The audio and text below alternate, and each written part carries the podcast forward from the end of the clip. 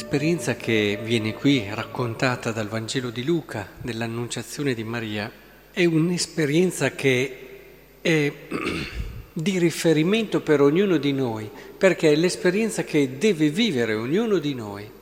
Non commettiamo l'errore di ragionare secondo la logica del mondo, dove c'è chi è più importante o chi è meno importante a seconda di, di quello che è il valore della cosa che fa.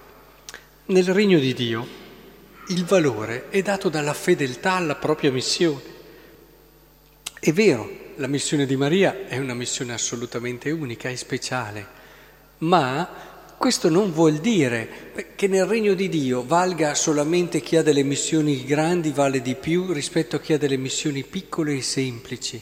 Come ci insegnava Santa Teresa di Lisieux, eh, sarebbe come dire che le pratoline sono fiori che valgono meno delle rose, solo perché le pratoline sono piccoline, dice ma come sarebbe? Sarebbero i, i prati, i prati senza le pratoline, questi bellissimi colori. E lei diceva, Dio spesso si ferma rapito dinanzi alle pratoline.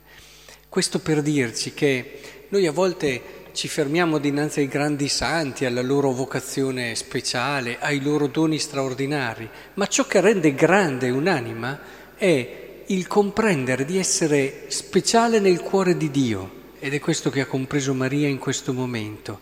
Ha sentito la predilezione di Dio, ma questo è di tutti noi. Sentire questa predilezione di Dio, sentire che nel suo cuore siamo assolutamente unici e siamo importantissimi, siamo più importanti di tutto il mondo, tanto che non si può immaginare che Dio possa amare qualcuno più di noi ed è partendo di lì, da questa esperienza che ha fatto anche Maria, che noi comprendiamo il nostro posto, la nostra missione. Ecco, è decisivo questo perché ci aiuta realmente a comprendere il senso della grandezza nel regno di Dio.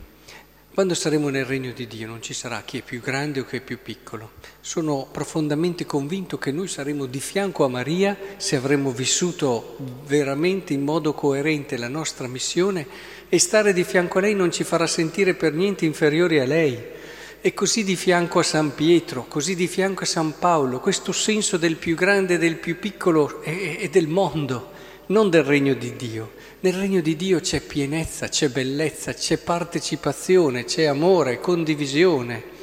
E allora quello che fa la differenza è proprio realizzare quel progetto che su ognuno di noi può essere anche quello di un semplice servizio umile quotidiano nella propria casa, fatto con fede, fatto con intensità di amore, cercando di offrire tutto quello che si può a quello che è quello di Papa Francesco possono sembrare diversi, ma davanti a Dio nella fedeltà non sono diversi.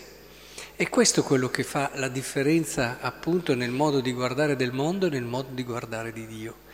E allora riconosciamo anche noi questo sguardo di Dio su di noi oggi, chiediamoglielo, perché la preghiera ci aiuta proprio a entrare in questo sguardo meraviglioso che ci fa sentire, come ha sentito in quel momento lì Maria, hai trovato grazia presso di me, tu per me sei speciale ed unico, ho per te una missione unica, scoprila giorno dopo giorno, mettiti disponibile, metti la tua libertà al servizio del mio amore e vedrai che la tua vita diventerà davvero qualcosa di speciale, di grande, ma soprattutto potrai fare tanto bene che è il desiderio più grande di Dio.